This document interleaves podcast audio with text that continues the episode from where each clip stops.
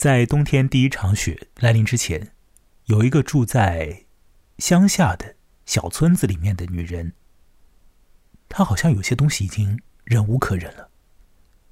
呃，她家里面的酒也被一个男人给倒掉了。她做了一个决定，要离家出走。这个决定呢，可以讲是非常的糟糕，非常的不妙。他走出去大概三四个钟头，这天色就陡然的变掉了，那大风大雪都来了，这女人根本就来不及走到她要去的地方，她被困在了路途当中。风雪太过猛烈了，路上面的积雪很快就达到了可以淹没掉膝盖这样的一个高度，那车子都已经是无法顺畅的通行了。在乡下的小路上面走着的女人，她恐怕会怎么样呢？她就会死了，就会被埋在雪里面冻死了。那这样一个现实，能不能接受？要不要接受？对于这个女人的丈夫和对于她的儿子，能不能接受？要不要接受呢？我们今天要谈一个故事。里面有一块的情节，也可以讲是就是最基本、最主要的情节吧，就是在讲这个，讲述到呃，男人啊，这个家人对于那个女人的死亡之事实的一种延宕性的反应。那拖了多久才 真正的要去坐实这个女人的死亡呢？那就是一个漫长的冬天，那么长的时间，a long winter，长冬。这正是我们这次要来聊的短篇小说的名字——长冬。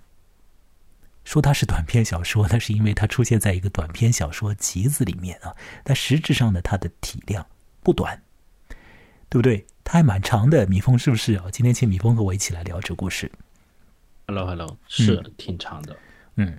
但是你看它的时候，你的感觉怎么样？你是觉得不耐烦，还是觉得挺好看的，还是如何呢？讲讲你的感觉，阅读感觉，就先别说情节，好不好？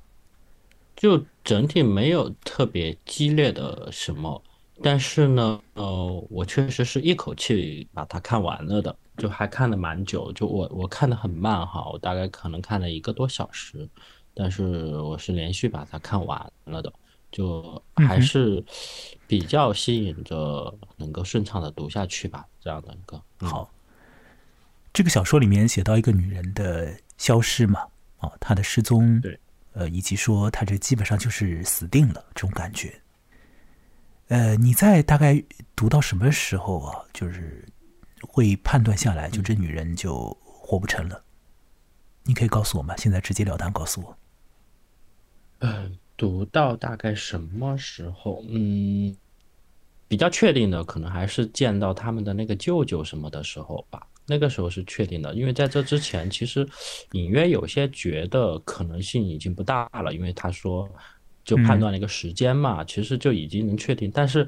可能也随着那个主人公同样的抱有一定幻想，是不是有一定可能性？但是直到到那个时候，基本上就确定了。但其实这之前，啊，在那个就是见到他舅舅之前，其实就已经去了，也就是可能还不到一半的那个文章吧。对，是。你会在比较前面的时候就已经了解到，女人的死亡恐怕是躲不掉的一个事实。但我现在再问你啊，嗯，小说里面的人物是在什么时候面对这个女人的死亡的呢？其实直到小说最后都没有面对面对。对啊，我就想等你说出这句话来，我就先帮你讲了。我我知道你你会这样讲啊，都没有面对。小说最后的结尾是一个什么样的状状况就是大家将要去面对这样一个结。对，那是一种局面，那是一个什么局面呢？你愿不愿意把这个场面说出来？因为那个场面是超级残酷的。嗯，春天来了，雪开始在逐渐的融化，人们即将要看到他的母亲的尸体可能在某一块雪地里融化之后露出来。嗯，就是在那样一个场景吧。是。那人们怎么会看到那个母亲的尸体快要露出来了？你其实没有把那个场景的最为关键的、残酷的一面给讲出来。就是有开始有不少的那个秃鹫在天空中盘旋，找寻他们要吃的食物，而其中可能它会飞向的就是那具他母亲的尸体。是。我们在小说的最后会看到的，呃，会让人心头呃就是揪着的那种感觉的一个场面呢，是春季，呃，开始融雪，人们已经外出打猎，这个时候，丧失了母亲的那个儿子，他已经可以发现天空中盘旋着一些秃鹫，而这些秃鹫呢，有的时候会。以他们的方式俯冲下来，啃咬底下的东西。那这个儿子会直觉上他会知道，那就是他的母亲的尸体。当然了，在这个小说的最后，蜜蜂和我前面已经讲了，没有直面这个死亡，也就是当时那个秃鹫在啃咬的，倒还真的不是那个母亲的尸骸，还不是。呃，只是一具野狗的尸体吧，大概是这样吧。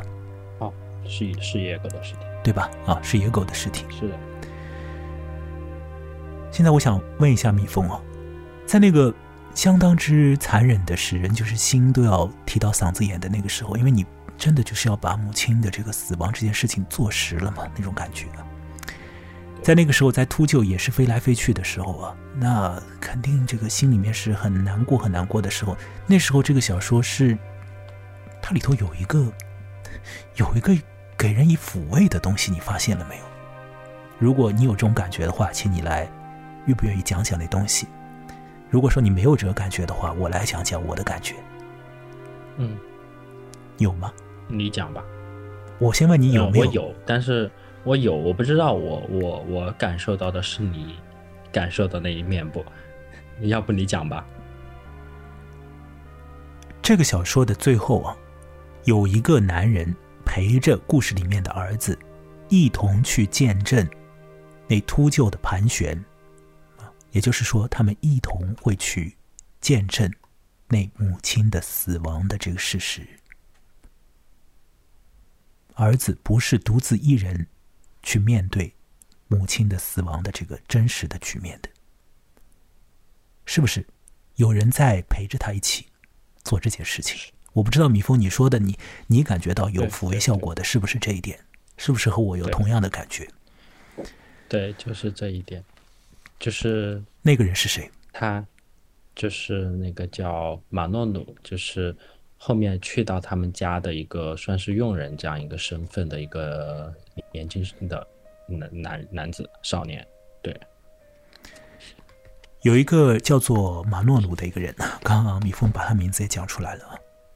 那这个人呢，是在小说的大概是后四分之一的时候入场，他的到来会在这个小说里面产生啊，我觉得是相当相当妙的一个呃一种弥合的效果，他会给予一个功能。不太健康的家庭带来一个调和的可能。这个家庭当中有一位妈妈，有一个妻子离家出走，死去。家庭里面少了一个成员，离去了一个人。而后在这个故事的后半部分，啊，又来了一个新人，一个二十岁都不到的少年。在我看起来，那个少年，他既扮演了母亲的角色。又替代了弟弟的形象，并且有时候甚至于都可以去担当起来一些父亲的这种职责，这真的是很妙。母亲的形象、弟弟的形象，乃至于父亲的形象，怎么可能都聚合在一个二十岁都不到的过来是当佣人的一个男孩的一个少年的身上的呢？怎么竟然会这样？好像这件事情比之于前面那个妈妈离家出走、冻死在冰雪当中，哇，有可能我直接这样讲的话，会是不是会让人觉得更加难以理解和接受？是吧？呃，我不知道我刚刚讲的那些，就是米峰是不是有同感？你可以告诉我一下吗？你的感觉？嗯，对的。嗯，没有很勉强我听起来对的好像很，就是呃，还是给他们带来了很特别的嗯部分吧，就给这个是啊，我觉得就是家庭这篇小说啊，长东这篇小说啊，它前面的情节呢，它肯定是呃很抓人，对吧？因为它涉及到这个离家出走的女人消失之后啊，家人的反应啊，那这个周围人等的反应。那对于死亡这个事情不能够接受，呃，这部分是会让嗯大家伙都能够直接的有一个心里面的感应的部分啊，你会很容易就是带入到他的情况里面去的。但我不是说你你的家庭当中也有这种呃也有这种问题啊，也也会有家庭成员要要走啊或怎么样，我绝对不是这个意思，我只是说。如果你有一些同理心的话，你会感觉到那故事里面的当事人的某种东西。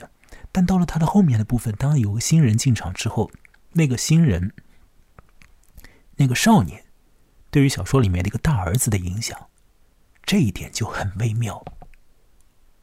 而这一点呢，他比之于前面那个母亲的消失，我觉得他们的分量基本上是一样的，基本上是一样的。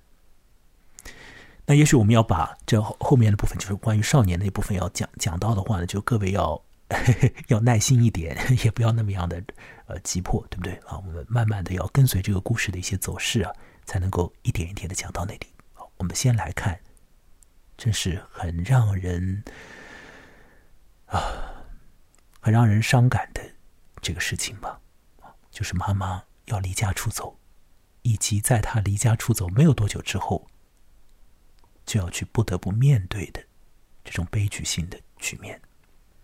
我们看看康姆托宾的比较长的故事《长冬》是怎么样徐徐的展开的。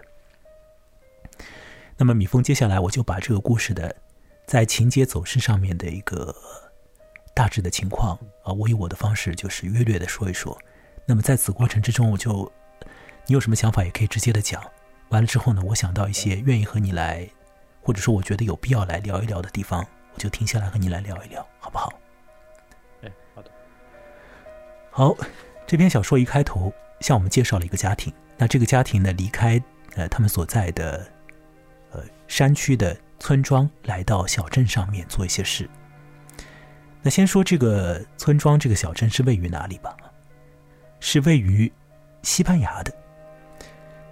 那么这户人家是一个怎么样的构成呢？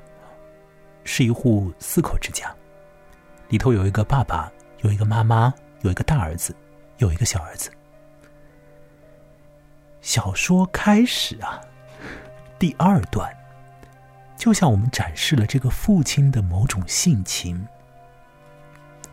这一点呢，呃，我在录音之前和米峰聊的时候，发现米峰呢，呃，他反正是并没有。太注意这个地方，但是我是看到那小说第二段的时候，我就觉得，哎呀，这个父亲怎么这样呀？就是假设说，我现实生活当中遇到一个这么一号人物的话，啊，这么样一个男人的话，我会觉得他也，嗯，是不是讲话有点有点自以为幽默，但实质上讲的颇不着调怎么回事情呢？就是这个父亲。他会和他的家人讲啊，他说：“你们看啊，今年的冬天呢，是不是就没有了啊？为什么没有了呢？你看，我们就祈祷嘛，我们祈祷，们也很认真，对吧？今年的冬天呢，看来是不会有了，因为你看现在的天气也是暖融融的嘛，就类似于这样的意思。这种话是很没有名堂的，很不着调的话。冬天当然会有了，在那个山区，那冬天真的来的时候，那是真的是会很冷。”是会下大雪的，是一定的事情。但这位父亲呢，仿佛就像一个小朋友一样的，讲出这样的没有名堂的话来。我们把这个故事往下看，我想我们就会发现这个父亲的某种性情啊，一次又一次的被这个作者的呃一这个细节啊，就他在小说里面所设置的细节，一次一次的把这个父亲的形象，就是把它给描述出来。那个父亲是一个什么样的形象呢？他是一个多嘴多舌，喜欢乱讲一些不得当的话，喜欢。评论别人的是非，喜欢站在道德的高点，喜欢呢摆出一种独来独往的架势，对不对？遇到事情的时候呢，又恐怕是不想要很快的给予一个切实的回应和切实的行动的一个男人。嘴上大概也讲一些，但是实质上一些恰当的事情也做不出来啊。嘴上讲的呢，又都是荤言荤语那种话。这一点的话，我不知道米峰你有没有共感因为我觉得这是很关键的了。我们要把父亲的这个形象到底是怎么一回事情的一个男人呢？就是，嗯，把这一点要要要有有一个有一个感觉。如果没有这个感觉的话，我们大概不太理解这个妈妈的痛苦，也不太理解他的儿子的那种和父母之间的那个建立感。反正就是他在家也不干什么，然后那样的一种感觉。然后是呃，开一些玩笑，可能别人都不喜欢了，他自己都还感受不到，还在继续。反正我就我记得其中有一些这样的情节哈。是，这个男人的最主要的特征就是他爱讲话，讲出来非常不得体的话，对吧？比如说我前面讲了，他说今年不会有冬天了，这种话你何必讲呢？这有什么意思呢？这难道是一个玩笑吗？还是什么？没什么意思的话，这个男人呢就就很喜欢讲。那么他和邻里的这个关系也不好，对吧？我们看到后面没有多久就会知道，他呢确实是怎么样呢，就是他去状告邻居偷水。他在一个山区里面了，山区的一个小村庄里面了。照道理说，就是当地的人生活在一起的话，哪怕真的有这种 你说是犯法的行为吧，不能够把它。拿出去就跑到外头去张扬啊，去告啊，怎么样的？去提告这样的，因为这会破坏你们这个社区里头的一种稳定的东西。是的，所以它导致的局面是什么呢？就是村里都不怎么待见他的。对啊，就是全村的人都不喜欢这个男人，都不和他往来的。那么好，这个男人的形象，我们大概就心里就有点数了，对不对？然后这个男人和他的老婆之间的关系，蜜蜂，你看来如何？肯定是不太好的喽，就是，嗯，有那种争吵啊。为什么不太好？你你有感觉到吗？就这个小这个小说一开头的时候，其实已经把这个显示出来了。为什么不太好？你看我前面说这一家四口人，对吧？他们跑到一个早市上，就就就早上的一个市集嘛，跑到这个小镇上。你看到那个母亲啊，那个妈妈啊，就后来没有多久就会被 埋在雪下面的那个妈妈，你看到的。她呢是一个特别能够去和人怎么样，去和人去交流的一个女人，你看到吗？就她跑到那个市集上之后，和那些摆摊的那种人，你看她多么的自如，和他们去讲一些话的时候，好。可是，在她自己的家里面，在那个村庄里面，她被那个男人，被那个男人的那个脾气影响，被那个男人在那个村庄里面的。这个定位所影响，因为大家不喜欢和那个男人往来嘛，所以连带着这个女人就怎么样呢？她没有办法在那个村庄里面怎么样和周围的人相处呀？你看一个，这样讲吧，就是一个那么会社交的一个女人，就完全被困在一个地方，对吧？这是一个多么多么不好受的一个感觉。呃，我们说回情节，说回情节。一开始，一家四口啊，他们去一个早上的市集啊，在这个小镇上面啊。那么，父亲啊，这么一号人，母亲，那么有两个儿子。大儿子呢，他前几年呢在参军，已经回来了一段时间了。小儿子呢，到了要呃去入伍的年龄了，所以这回这一家四口跑到镇上去。除了做一些采买工作，还有一个任务，就是为小儿子呢剃头。剃了头之后呢，才要按照这个参军的流程啊，就入伍。小儿子是一点都不想去当兵的啊。那他出于什么原因，我们这里就也就不要讨论了，因为如果每个细节都讨论的话，我们会这次会变得特别漫长。反正他不要去当兵，但是逃不掉啊。剃头也像是一个羞辱一样的，那就必须得去做。我们看看那个大儿子啊，因为小儿子很快就会走开了，他在这个故事当中他是不在场的一个人。这个大儿子就重要了，大儿子呢叫做米盖尔。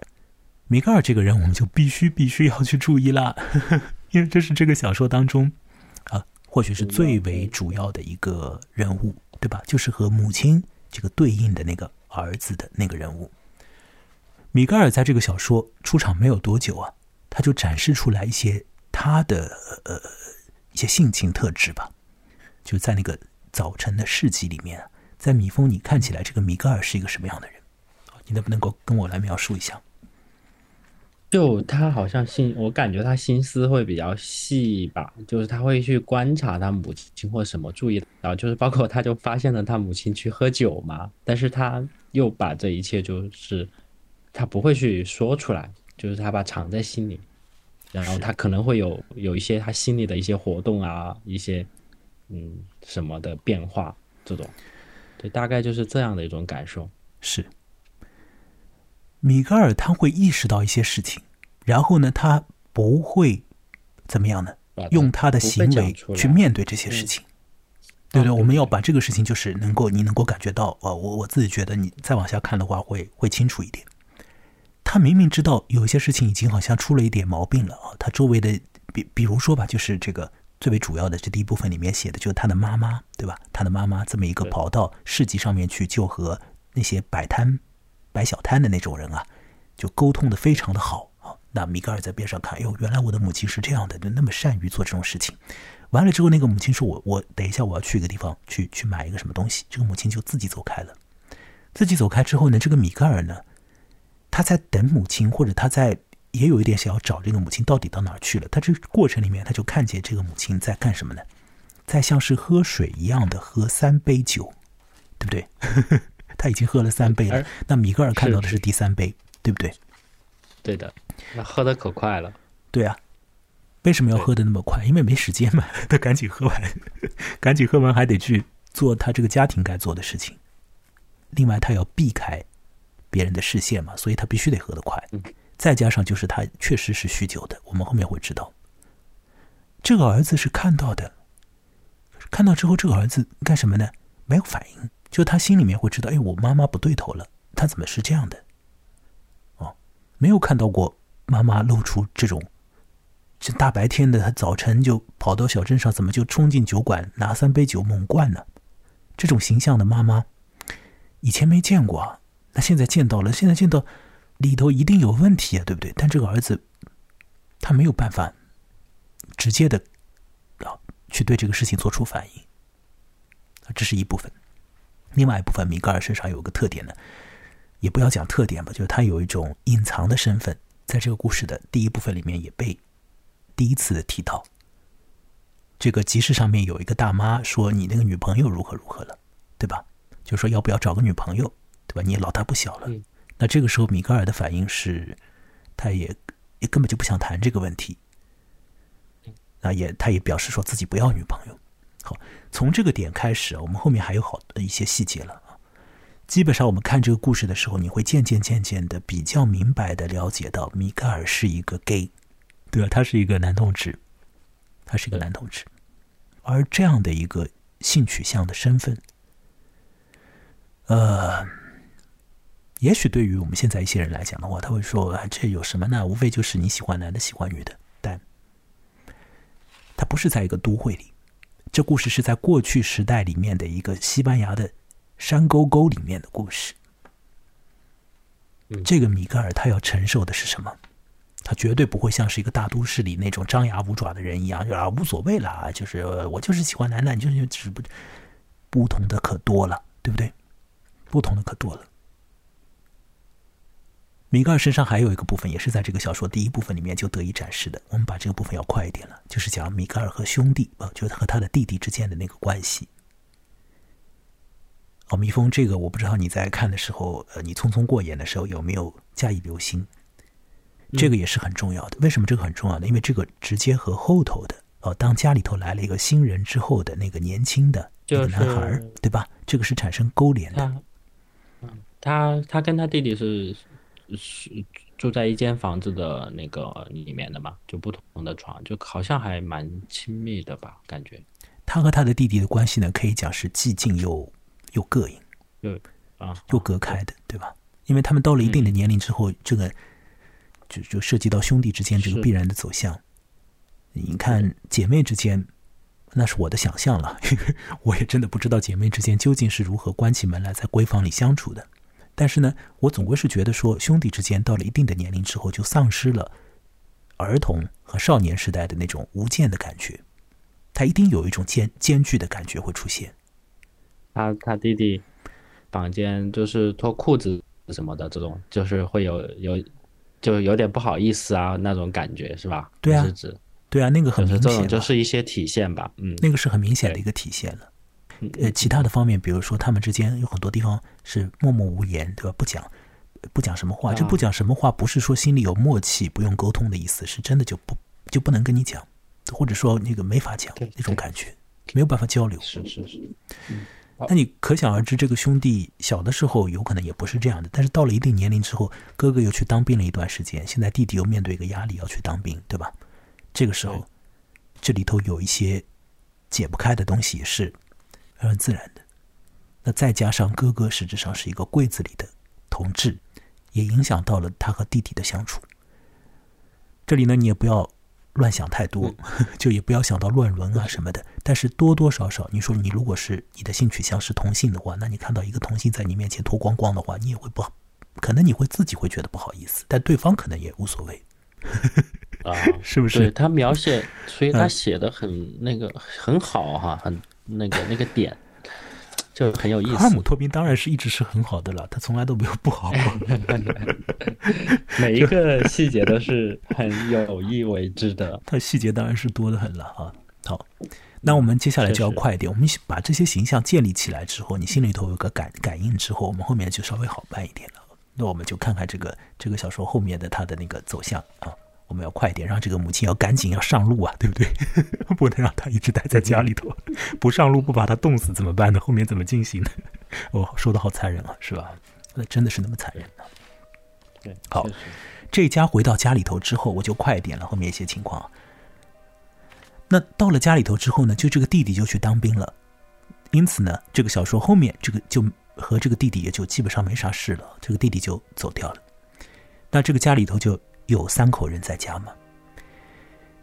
那么有一度呢，米盖尔和他的父亲，呃，一起在做一件事，就是去修补家里面外面的那个牲口的围栏啊，做一些石匠这种工作吧，搬一些石头啊什么的。而那个妈妈呢，照理来讲，她是要做一些家务活，这样。有一天呢，这个妈妈就突然之间呢，好像整个人都不行了，处于在那种颤抖的那种状态啊。好，这时候，呃，父亲和儿子都意识到了了。他们看到这个女人在这个状态里是怎么回事情呢？啊，好，有一个事情被揭示出来，就是这个女人在家里面其实是藏了一些酒，而这个酒呢，甚至于是会，呃，通过一个渠道会，会从那个镇上就一直送进来的，那是那种品质，品质很差的酒。但那个女人已经是酗酒，她已经到了一定的程度了了，她没这个酒她没法活，而这个她的丈夫却是把这个女人的藏的酒啊，突然之间的全倒掉了，对不对？是的。好，对于喝酒的人而言呢，反正我以前也喝很多酒了，你要找酒没有酒的时候，真是很难过，突然之间全倒掉。对他其实就已经有生理上的反应了嘛，就颤抖，就是他其实已经酗酒到非常非常严重了，就是已经是戒断，就是停下来就戒断反应，让他喝了，对。戒断反应，对啊，就是他是很严重的戒断反应。呃，我们其实前面这个女人在家里头的时候，她偷偷摸摸喝很多酒啊，她偷偷摸摸喝一些酒的时候，比如把一大瓶酒啊全部都喝光，米格尔是看到的，看到了，而且是几次看到了。但米格尔有反应吗？没有那个行动，没有，对吧？他也没有做什么，对他没有行动，他和他母亲之间的关系是疏远的，对，肯定是疏远的。母亲有两个儿子，母亲和他的弟弟之间的啊，母亲和那个小儿子之间的亲密程度，绝对要超过于母亲和大儿子之间。也细节上，比如说，当小儿子要去当兵的时候，母亲是非常的痛苦；而那个大儿子去当兵的时候，母亲就没有那么的痛苦。啊，真的好细节啊！你这么，嗯，你说，嗯，是这样子的。那这个母亲和大儿子之间关系为什么会不亲近呢？我觉得很有可能的一个原因就是这个大儿子身份问题吗？对呀，他的同志的身份问题啊，等等的，导致于他的很多言行举止啊，这些这些表现呢，对吧？可能有点有这方面的对，未必很讨母亲的喜欢吧？啊，这个我们不去揣测，但是总而言之，关系不佳，对吧？关系是不亲近的，这是肯定的。好。这个丈夫啊，做出这样的贸然的行动，把老婆的酒通通倒光，那么老婆呢就表示说这个不行。好，我就直接把这个冲突的高潮和冲突的结果告诉大家。冲突的高潮，这个女人是说啊，我恨你们，并且是说你们，不是你啊，不是他指着这个男人说我我讨厌你，而是说 把这一屋子的人全部带进去，是指当时还在那一屋子里的人。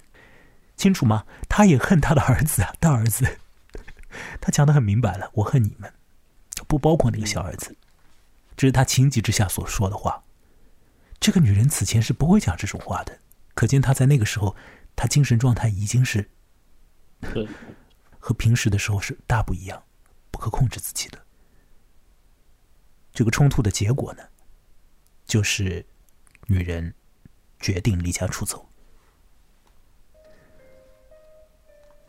在女人离家出走的那个时间点上，她的丈夫也好，她的儿子米盖尔也好，均没有做出恰当的行为，对不对？嗯，他们当然不知道这个女人真的离家出走了，但是，我指的是在发生把酒倒掉之后，也没有去安慰或者是采取什么措施，就是相当于放任他母亲在一旁呗。对。所以，直到母亲走，他们是走了之后很久才发现的。对，尽管说米卡尔提议说，就要不要我们再去给母亲弄一点稍微品质尚可的那种葡萄酒，对吧？对对对。可是这个事情呢，也只是停留在嘴巴上而已，那根本就没有付诸行动。他父亲不允许做，不允许嘛，然后他也没去，就没去做了。对啊，所以你看，这个米开尔的那个性情里面就有这个东西，就是他自己不能不能够自己去自主的做一些行为的。就他在那个家庭当中啊，真的像一个小孩一样的那种很小的小孩一样。他也许有一些成人的想法，他没有办法把他做出行为来。你比如说，你明明知道你的母亲现在真的就确实需要这东西，哪怕这是一个坏东西，对吧？你呃把它弄掉是不对的，那我就再给你就好了嘛，就那么简单的一件事。但是他自己也知道，但是做不出来，因为父亲跟他说你不要这样做，他就做不出来。照道理说。你已经年纪有一点了，当兵也回来了，你是可以自己去买的，这有什么大不了的呢？对不对？但他不做这个事情，不做这个事情，那对不起了，你就要内疚很久了，因为这个直接的后果是导致母亲的离家出走，而母亲的离家出走，因为时机很不巧，恰恰就是这个风雪来临的前夕的三四个钟头，所以他就被卡在路上，于是呢，他就被冻死了。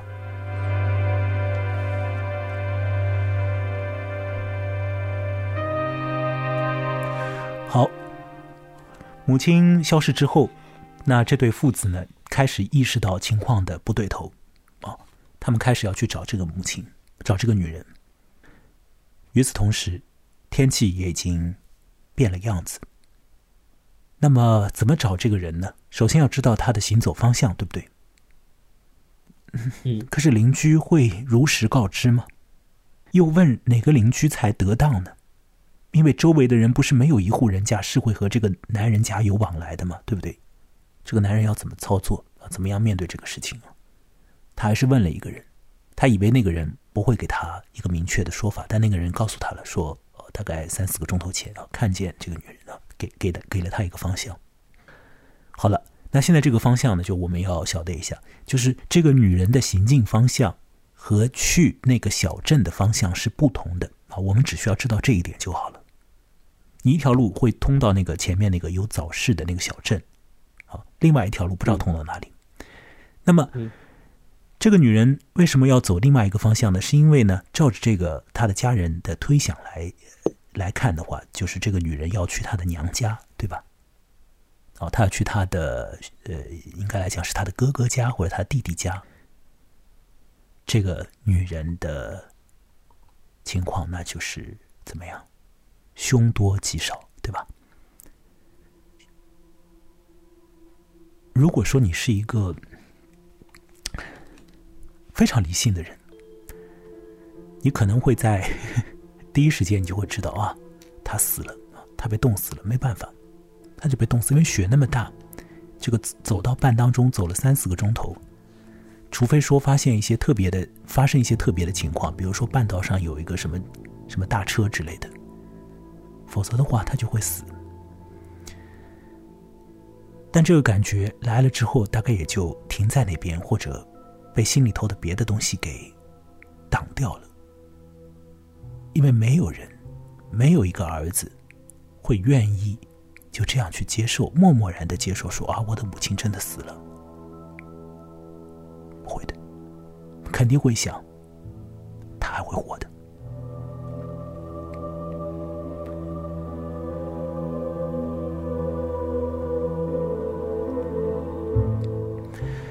于是乎，这个小说里面的下一块的情节上面的事情呢，就是讲到了众人去寻找这位失踪的女士。那怎么样个找法呢？邻居其实很快就意识到了这个女人走开了。那外头因为天气不好，所以邻居也意识到了，现在应该是要做一个帮助，要大家要。知道这个这个形势非常的紧迫，应该要一起去找这个女人。所以在小说当中呢，首先有有一位姓伯纳特的一个邻人啊，也是一个农民这样的人物，他上门来致以问候。随后伯纳特也挑明了一些事实了，比如说这个女人恐怕也就呃，大概她她如果走到半道的话，是真的是凶多吉少这样的。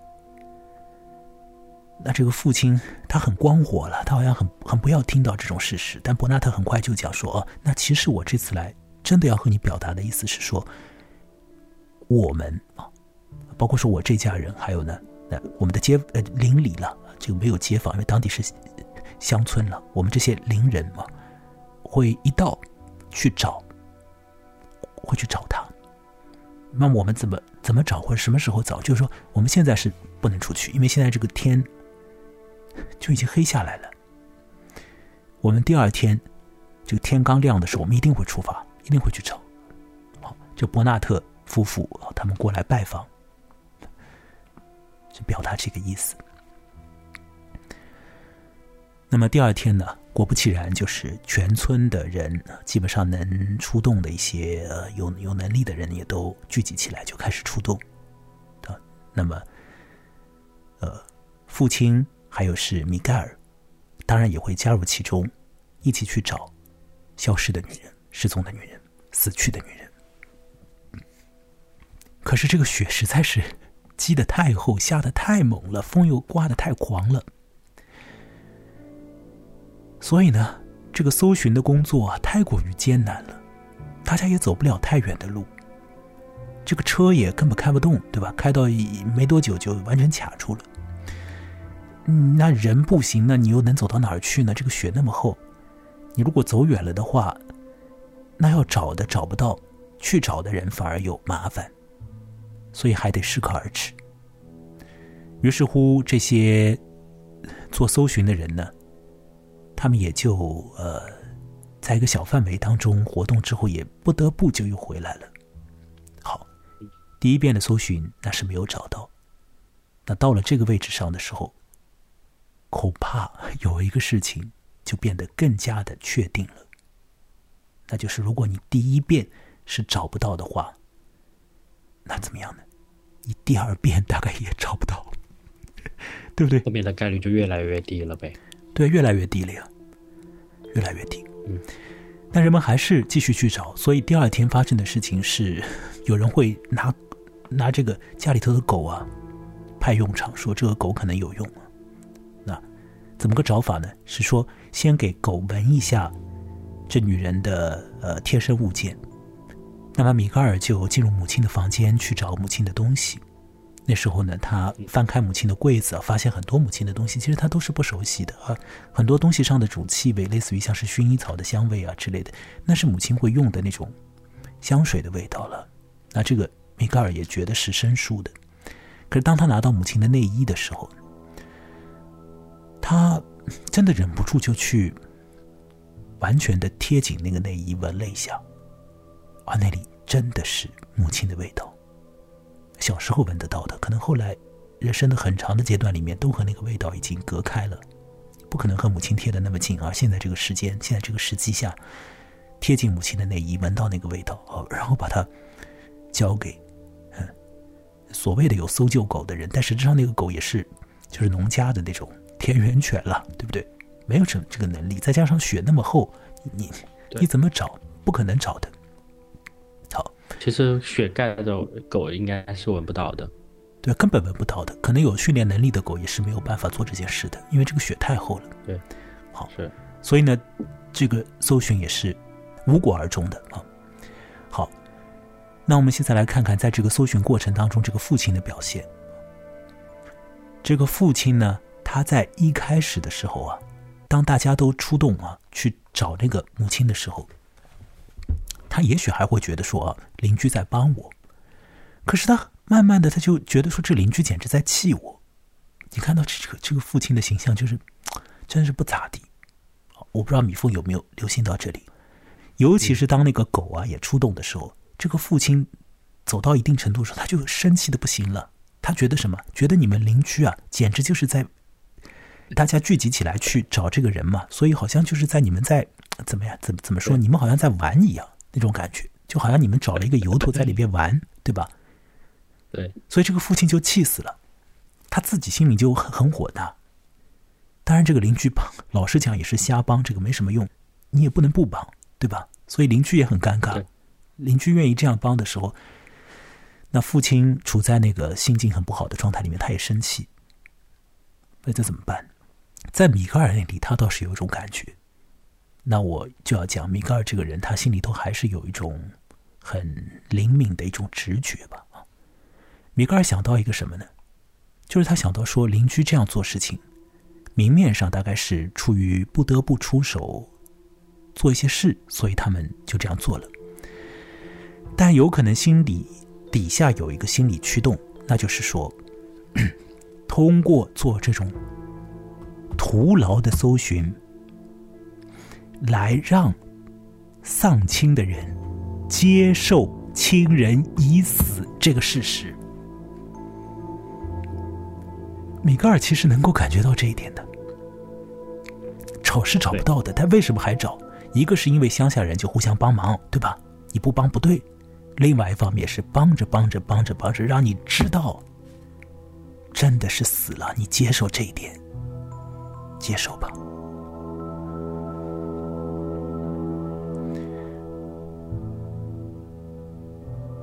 当然还要做一些相对来讲有实用的事情啊，也只是相对来讲吧。这个父亲提出说，他要去小镇上，他要去找警察。那那去小镇上还有一个目的，就是说去小镇上的话，或许可以遇到认得这个女人娘家那一边的人。那么透过那些相识的人，或许可以得知那个女人有没有走得很快走到目的地啊。他抱持这样的一线希望吧。所以这个男人呢就去小镇上，那去小镇上的时候就遇到了这个女人的兄弟，对吧？那个所谓的那个舅舅的形象了。这我们其实可以不用讲，因为那个舅舅的形象就是一个沉着冷静啊，遇事很有章法去处理的一个，处理的很得当的一个男人，对吧？这里跟他有很鲜明的一个对比嘛，就是对完全不同的、完全不同的一个一个男士的形象。那这个我就是把它放在这里吧，我们不要去展开讲。有一个地方是必须得要展开讲的，那是什么呢？警察，对吧？就就是在那个村子里的时候，警察已经来了。那后来警察还来了第二次，为什么说这个警察值得讲呢？因为这个警察进场的时候发生了一个局面，就是说啊，嗯嗯，我们就知道这个米格尔肯定是 gay，对不对？那是写的非常非常精彩的啊啊！我我尽可能简单的讲，警察来到这个家里面，呃。我也不讲警察的纠纠结的目的了，因为他们肯定也有一个目的，就是说想看看这个是不是你说是失踪，但是其实可能怎么样就出事故在家里等等，这我不讲了，只讲说这个警察当中有一个年轻警察，年轻警察在进场的时候，在进入这个家门的时候呢，米克尔就和他看到四目相对了，完了之后呢，这个作者用了很多的句子去描述米格尔和那个警察的目光的交接。那还不只是一个地方，因为这个警察后来又来了一次。第二次来的时候，这个警察还兼兼有一个使命，就是他好像要暂时的控制一下这对父子。不管怎么样，当这个年轻警察一度进来和二度进来的时候，都和米格尔有很具体的眼神的互动。这个部分我觉得是科尔姆托明写的真是非常非常好，因为你只有是一个同性恋者的话，你才能够写出这个东西，真的是异性恋者根本写不出来。这里头有一股很，一些地方好像有点挑逗，但另一些地方又让你感觉到一个极其的一种冷酷，一种不可能。然后有一种好像有一种什么东西呢？就是你以为这样，但其实根本又不是那样。有一种巨大的残忍，有一种巨大的被被制约的那种感觉，有一种事情是不可能的那种感觉。我不知道米峰在看到那里的时候是一种什么样的感想啊？我我只是把我的感想给说出来。呃，这个警察到底是不是给？这其实不重要。知道的。对，不不知道也不重要。我们只要知道，就是说在这里头的那个眼神的交汇的部分，我个人是觉得写的非常好啊。具体怎么样的一个段落，啊，各位看看文章本身。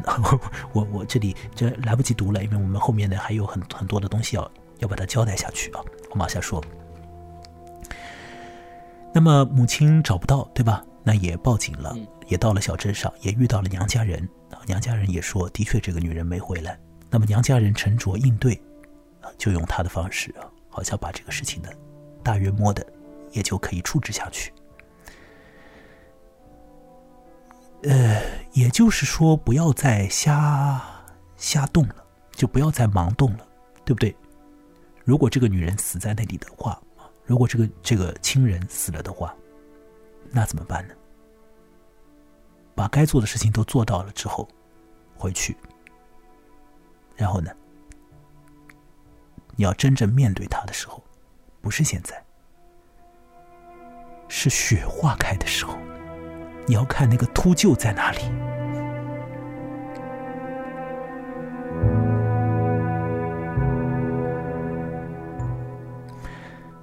好，这个小说进行到这个位置呢。这个长冬啊，还是在一天又一天的过去。那么日常生活也还得过。母亲死了，没有一个直截了当被确定下来的一个结果。这个东西就一直悬挂在心上，也悬挂在漫长的冬季之上。这个冬天一定是一个特别的冬天。但再特别的冬天，你日常生活真的要过啊！你吃啥呢？对吧？起码来说有三四天吧。这在家里头的这两个男人呢，他们吃的东西都是鸡蛋。呃，再往下也想吃点别的，但是就自己就搞不定。甚至是他们在做鸡蛋的这种食物的时候，大概都弄得有点鸡飞蛋打的样子，都弄不定。就显然就是一看就是平时根本不做家务活的那种男士。是的，好，这个局面长此下去不行啊。不光是鸡蛋，到后面也没了，对吧？虽然说邻居会拿一些食物过来接济，但是，嗯，不想烧或者没法烧，这也不是个办法。那么家里面本来养了一些兔子啊什么的，因为服侍不周，对吧？喂的也不好，所以兔子呢也有的也就死掉了。有一天，这个父亲出门回来的时候啊，显得兴高采烈的。这个冬天，照道理说应该是一个就一直是郁郁寡欢的冬天，对不对？你怎么还会还还会有一点开心的感觉呢？我要跟你说，人的情感就是这样，你不能指望这个情感一直维持很久。你比如说，我们在录音的时候，世界上有一个重大的灾难，就是这个土耳其和叙利亚的地震，对吧？我们在录音的时候前两天，那我在新闻里面看到有很多人是表情是，当然是很痛苦的表情，但是呢，也有一些人在在那个很痛苦的状态里面，他们得到。比如说得到一点关照，得到一些食物的时候，脸上露出那种真实的那种一种喜悦的表情。你单单摘那个喜悦的表情出来，你会觉得他真的很喜悦。在这种很痛苦的这样一个悲剧性的那个情感的基调里面，你能不能够容忍一个人啊？他有一种临时性的能够露出一个别的表情？你如果说这是啊，这是完全不对的，你就应该一痛苦你就一直痛苦吧。我觉得你人不是这样的，人不是这样的。好，所以。这个地方，这个父亲就领着一个人进来的时候，他是开心的。他甚至于就又恢复到了那个原本生的他的那种性情。怎么说呢？就乱开玩笑！他会对他儿子说：“你看，这个人就是好像是我拿一个什么牲口、拿一个物品一样，我就拿回来了，对不对？你看，我就把它拿回来了。可能很长的一段时间里面，他开不出这种荒谬的玩笑来，但现在他又开这种玩笑了。他把什么东西 带回家了？那不是一个东西啊！是一个人呢，他把一个人带回家了。这是一个什么样的人？这个人为什么要进家门？这是一个少年，一个二十岁都不到的男人，是一个孤儿。他的父亲死于西班牙内战，死的时候他还没有出世，还在娘胎里。为什么这个人会进家门呢？因为这个人要进来做佣人。据说他很善于，也很乐于去做家务活。那是谁送这个人来的呢？是呃，已经被埋在雪底下的那个女人的娘家人那边啊。他们有一个邻居，这个邻居有一个雇工啊，就是就是雇佣的一个工人啊，正就是这个孤儿。那反正到了冬天，农活也不用做，所以想哦，那家人家需要有一个人操持家事，操持家务。那就把这个男孩就送到那边去吧，就这个冬天就让他在那户人家家里面过吧。那个男孩就来了，这个爸爸好像拿了一个货物过来，拿了一个牲口回来那样的，就开这种极不得体的笑话，这很很不好笑了，他自己乐呵了，对吧？很不好笑，非常不得体。那那个男孩来了，好，新来的这个男孩叫谁啊？叫什么？马诺鲁，对不对？马诺鲁。马诺鲁来了以后呢，在小说里面的情况就是说，我前面已经讲了，他好像有充当妈妈的角色，又有扮演弟弟和父亲的这种形象的功能。那我就简单一点，我直接把我的感觉说出来好了。在这里呢，我可能一些一些细节的那个呃新闻走向，我就稍微隐去一点。第一个。扮演妈妈这个很简单，因为他在这个家庭里面最主要的任务就是做家务活，而做家务活这件事情此前就是妈妈做的。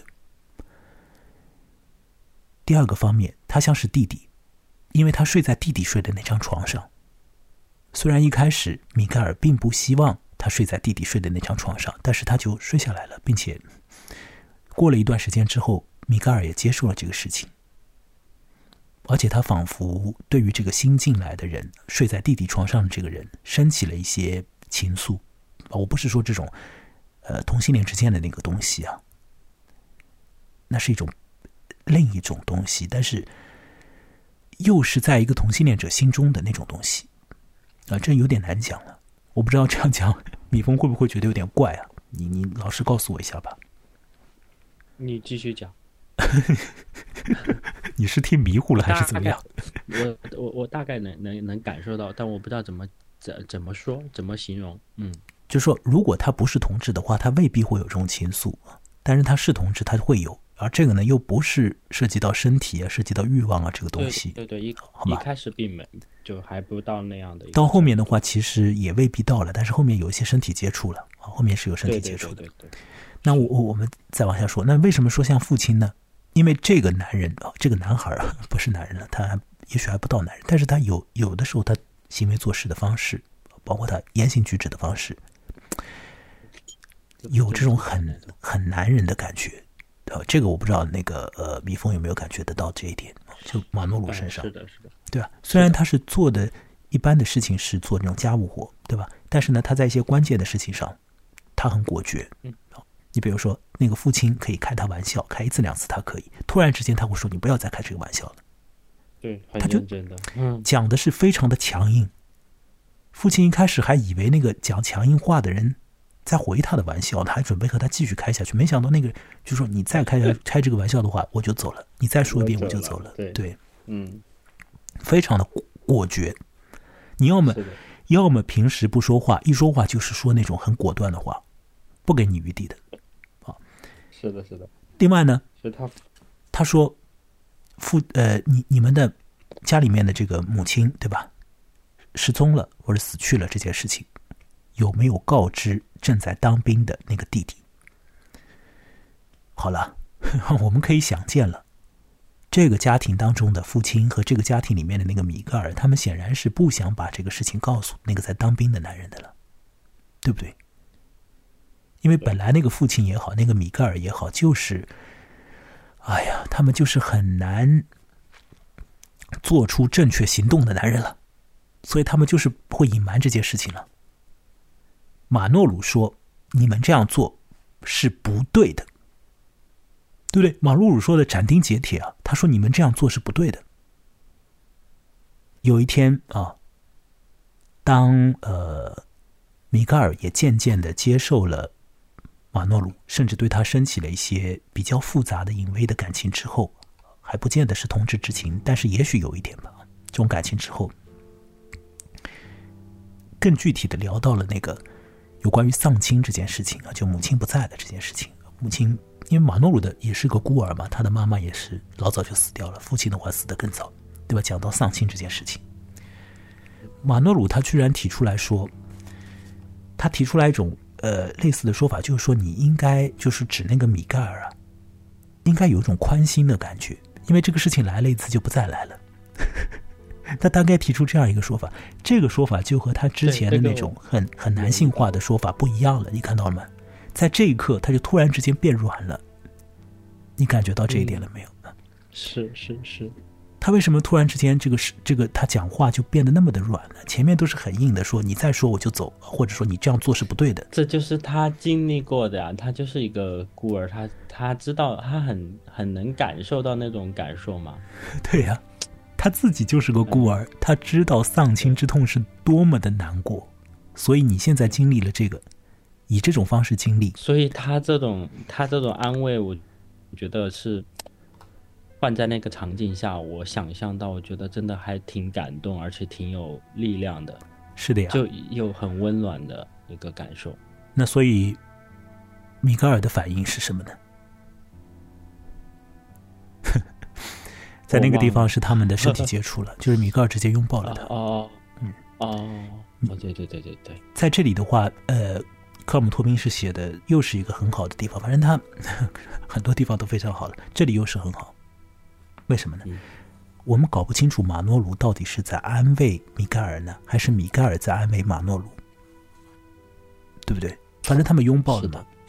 好，我们继续讲下去。下面有一个场景呢，有一点点的呃温馨，更加温馨了。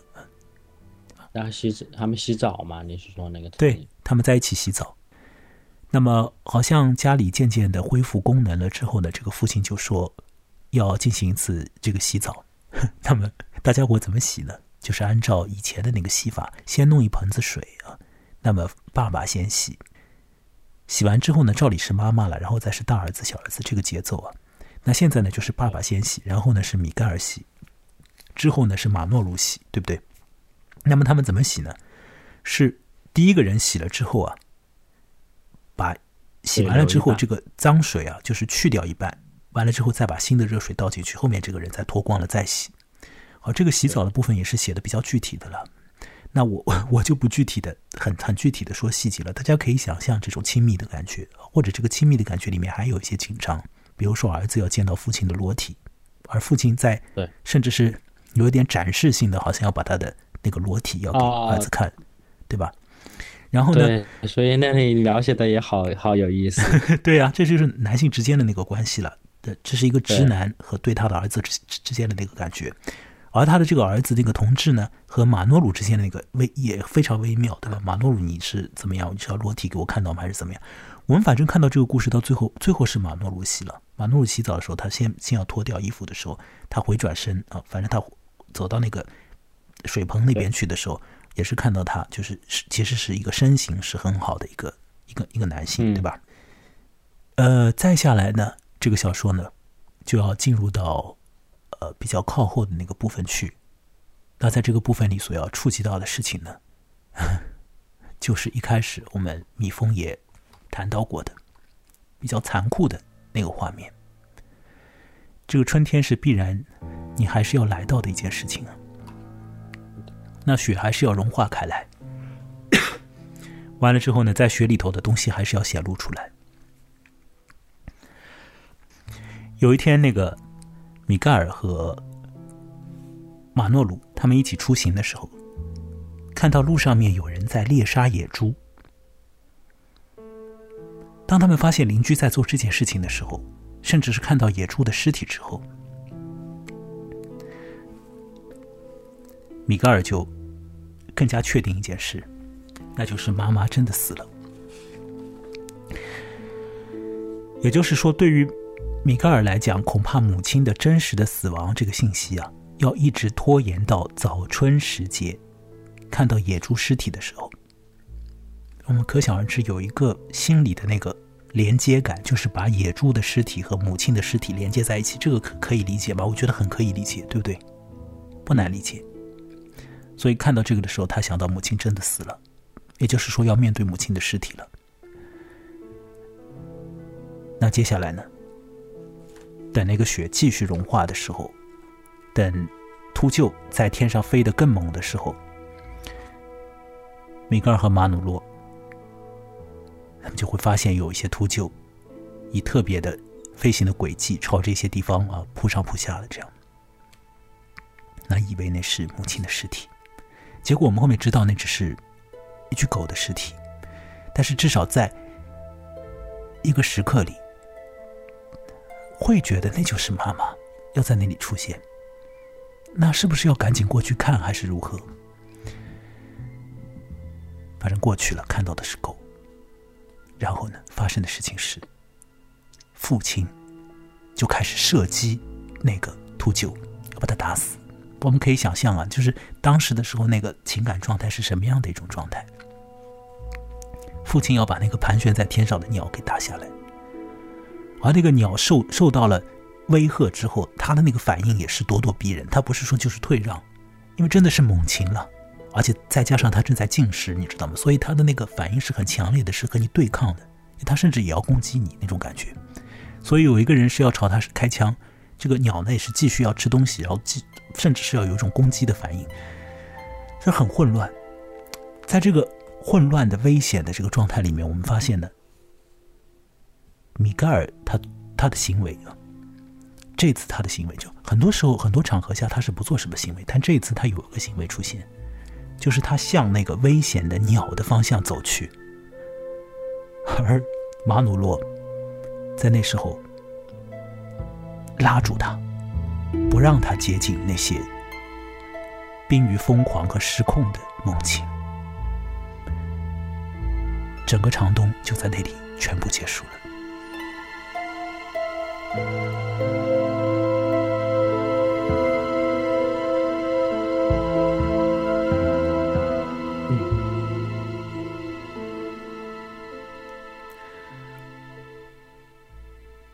好了，把这个故事讲完还是有点辛苦啊，但好歹是完成了。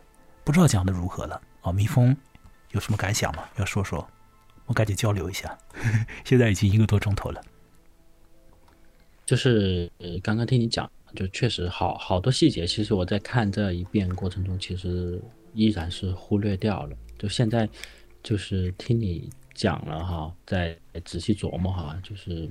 很多细节确实是挺妙的，特别细节，嗯，就就刚刚你最后讲的这个那那那个，就是他他他就是靠到那个马努马努诺的身上嘛，就是 就是写的也也挺好的，我觉得。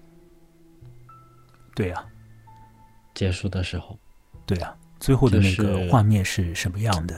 呃，是又残酷，它残酷里面有温暖的东西，对吧？又有一种有我这样讲吧，不要说温暖，就是有一种有力的那个东西，有力的对东西。对对对，它是一种很 很自然，然后写写到那样的一个过程。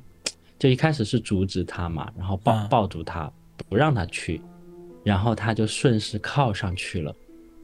对然后就感感觉很有很有依靠的那种感觉，然后后再再再然后又是那个马努诺，就是紧紧的抱住他，反正就感觉还挺好的。啊，是啊。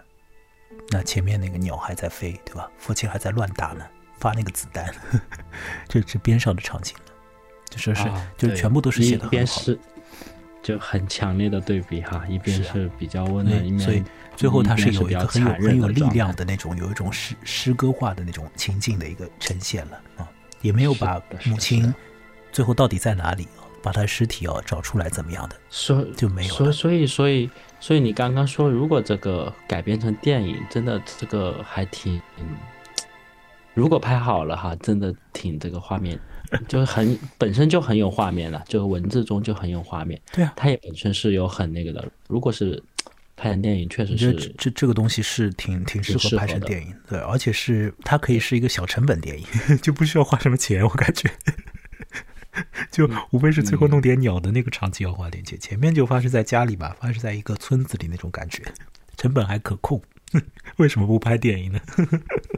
哎呀，很可能是里头的那种呃同志的东西啊，也嗯，他一定有这种同志的东西嘛，也拿捏不稳，拿捏不定，对吧？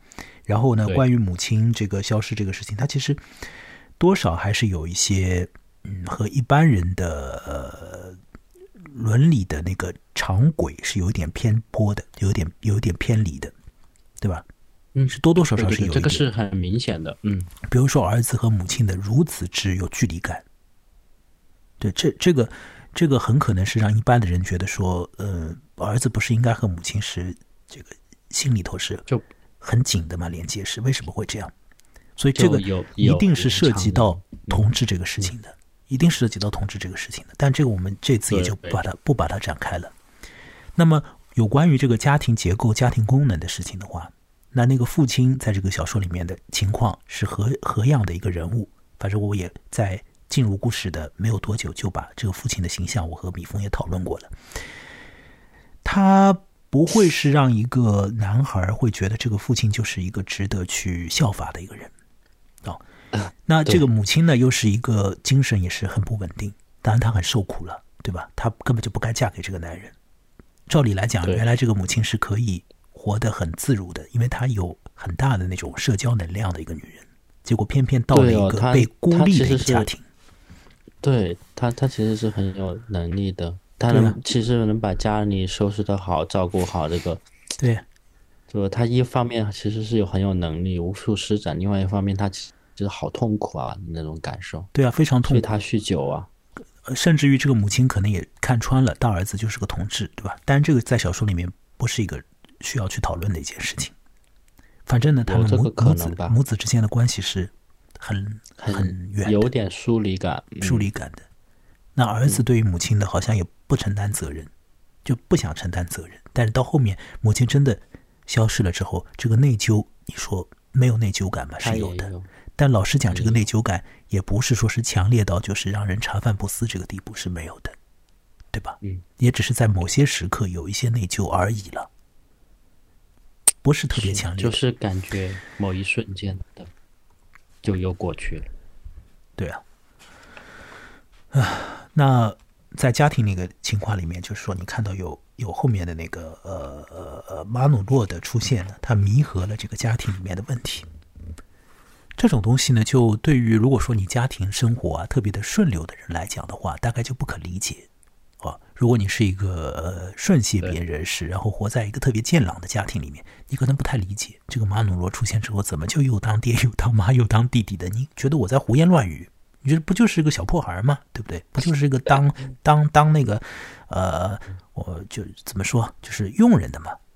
哪有那么多乱七八糟的心理的投射啊？什么爸爸妈妈、弟弟的，你不胡乱讲吗？你不变态吗？但我要讲，还真的，你生活里面，如果说你稍微真诚一点的去想，你生活里面有一些缺失的东西，在另一个人身上得到弥合，有没有这种经验？你扪心自问一下，对不对？是。那如果有这种经验的话，那现在我们就可以明白马努洛在这个小说里面的一个呃他的一个意义。那么至于说后面有没有涉及到同志的这个具体的同志情愫啊什么的，我觉得也是根本就不必要再去说的事情了。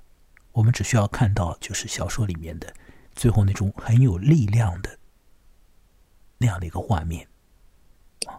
不管是外力里面那种残忍的力量，哦，天地自然里面那种不仁的力量，还是父亲那边那种啊，陷入到一种呃一下子失控的这种力量，还是最为关键的，就是马努洛和米盖尔之间的他们形成的那种身体之间的支援力量。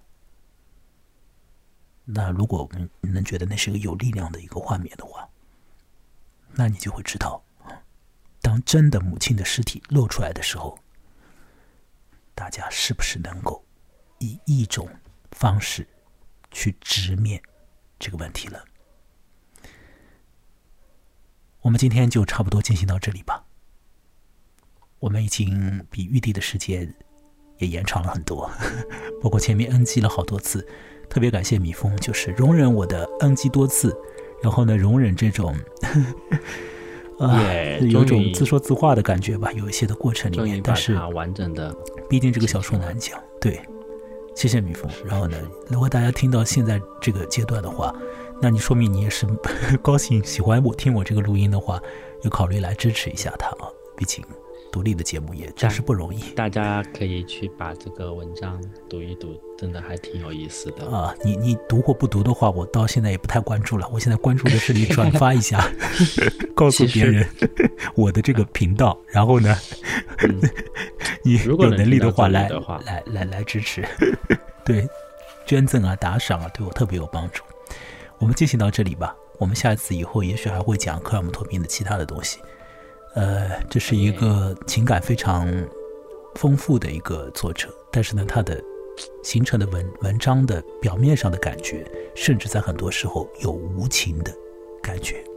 我们领教一下这种感觉。好，今天就到这里，大家再会，拜拜。